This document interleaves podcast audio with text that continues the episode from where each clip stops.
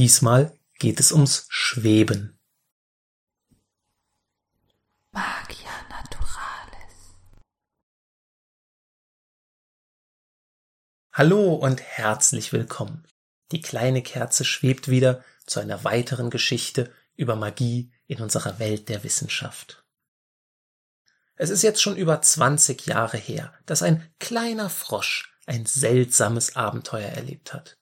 Im Jahre 1997 war er in ein eigentümliches Kraftfeld geraten, das ihn völlig frei im Raum schweben ließ. Wie er sich auch mühte und Schwimmbewegung machte, es gelang ihm einfach nicht, diesem Feld zu entkommen.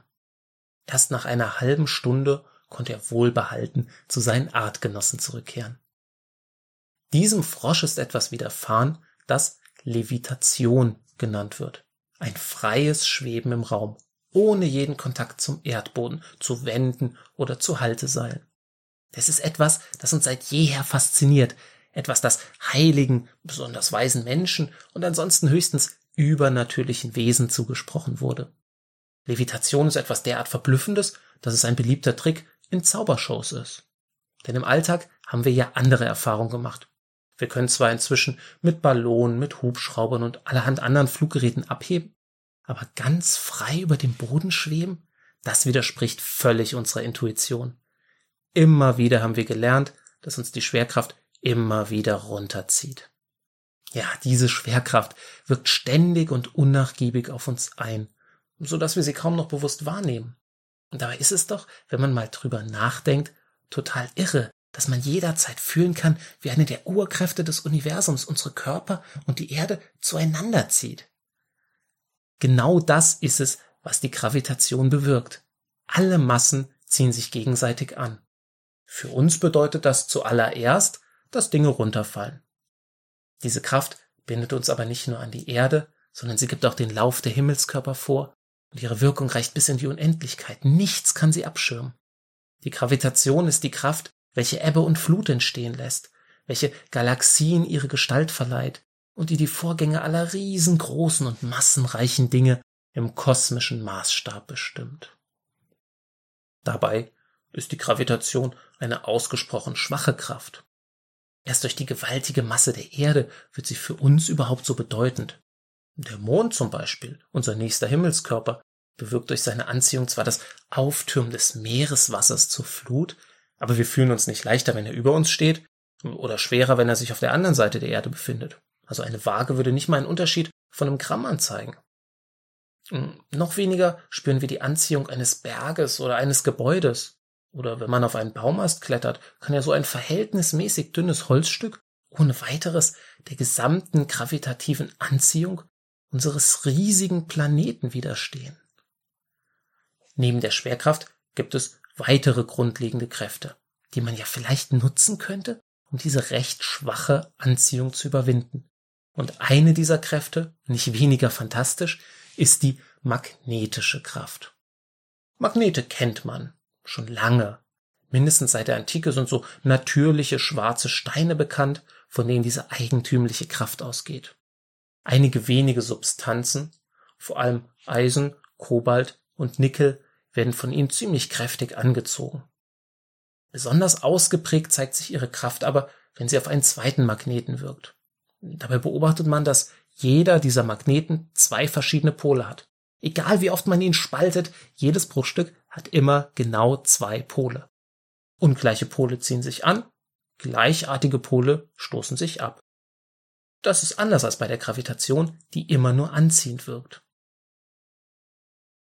Kann man denn diese magnetische Abstoßung nicht nutzen, um zumindest mal einen Magneten schweben zu lassen? Kann man nicht irgendeine Anordnung von Magneten finden, die einen weiteren Magnet frei schweben lässt?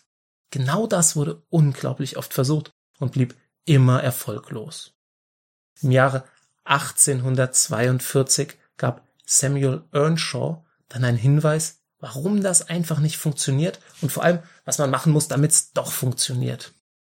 Er führte den unumstößlichen mathematischen Beweis, dass es keine ruhende Anordnung von Magneten oder elektrischen Ladungen geben kann, die einen anderen Magneten stabil in der Schwebe halten können. Selbst im allerbesten Fall ist es so, als würde der Magnet auf einer Nadelspitze balancieren. Schon die winzigste Erschütterung, der geringste Lufthauch würde ihn herunterfallen lassen. Es gibt aber jetzt Wege, wie man einen Magneten doch schweben lassen kann. Earnshaws Theorem gilt ja nur für ruhende Anordnung an Magneten. Damit ein Magnet ruhig schwebt, muss sich also irgendwas anderes ständig bewegen. Er kann zum Beispiel aktiv ausbalanciert werden, indem man ständig das Magnetfeld ändert, was ihn abstoßen soll. Ein Gerät, das dies tut und dabei ziemlich cool aussieht, kann man heute einfach kaufen. Man findet es auch immer öfter als Schaufensterdekoration, wo irgendwelche Produkte schweben gelassen werden, einfach weil der Effekt so faszinierend ist. Hier schwebt ein kleiner Globus in einem Magnetfeld. Gucken wir mal hinein. Im Gerät befindet sich ein großer, runder Magnet, der einen weiteren Magneten abstoßen kann. Zusätzlich gibt es vier Spulen, vier Elektromagneten. Eine ausgeklügelte Elektronik regelt viele Male in der Sekunde ihre Kraft, um den kleinen Schwebemagneten auszubalancieren. Damit das geht, wird hier in der Mitte mit einem Sensor ständig die magnetische Kraft gemessen. Der schwebende Magnet wird hier in einem Globus versteckt, der auf diese Weise sehr stabil im Kraftfeld hängt. Leider benötigt dieses Schweben ständig Energie. Es geht aber auch anders. Anstatt den Magneten ständig durch das abstoßende Feld auszubalancieren, kann er sich auch selbst ausbalancieren. Wenn er sich nur schnell genug dreht. Diese Erfindung heißt Levitron. Im Kasten unten ist auch wieder ein großer Ringmagnet.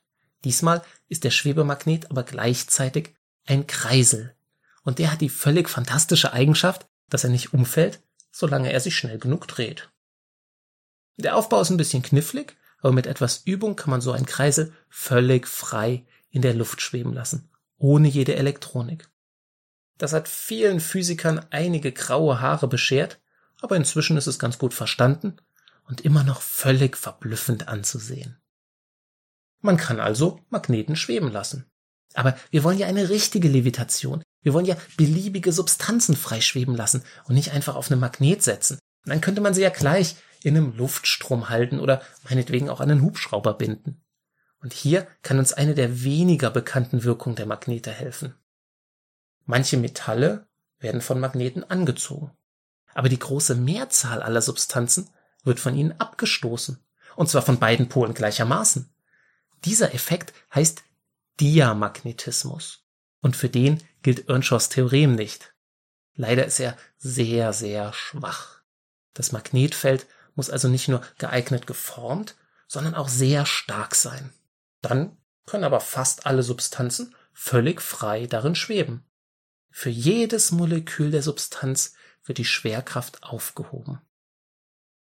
Am deutlichsten zeigt sich diese Erscheinung bei einem dünnen Plättchen aus Graphit, ganz ähnlich wie eine Bleistiftmine. Es ist imstande, dauerhaft und völlig frei über eine Anordnung aus handelsüblichen Magneten zu schweben.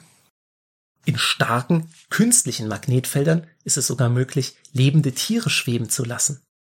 Das wurde zuerst von dem späteren Nobelpreisträger André Geim gezeigt, mit einem Grashüpfer, einer Maus und eben einem Frosch. Dazu wurde ein enorm starker Elektromagnet genutzt, der etwa 4 Megawatt Leistung benötigte, so viel wie ungefähr 2000 Wasserkocher. Entsprechend musste der Magnet gekühlt werden.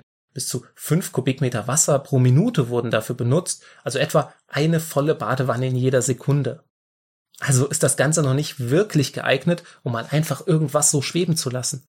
Aber mit speziellen, sogenannten supraleitenden Spulen ist es vielleicht schon bald mit ganz geringem Energieverbrauch möglich, ein Kraftfeld zu erzeugen, in dem fast jede Substanz völlig frei schweben kann.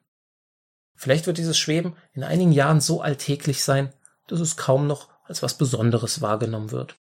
So wie heute unsere Welt schon voller wundersamer Erscheinungen ist, die uns meistens gar nicht mehr auffallen. Weitere Informationen, Quellen und noch mehr Geschichten gibt es unter magianaturales.com. Zum Lesen, zum Abonnieren, als Podcast und zum Live-Erleben. Ich freue mich über jedes Abo, jeden Kommentar und jede Frage. Bis zum nächsten Mal.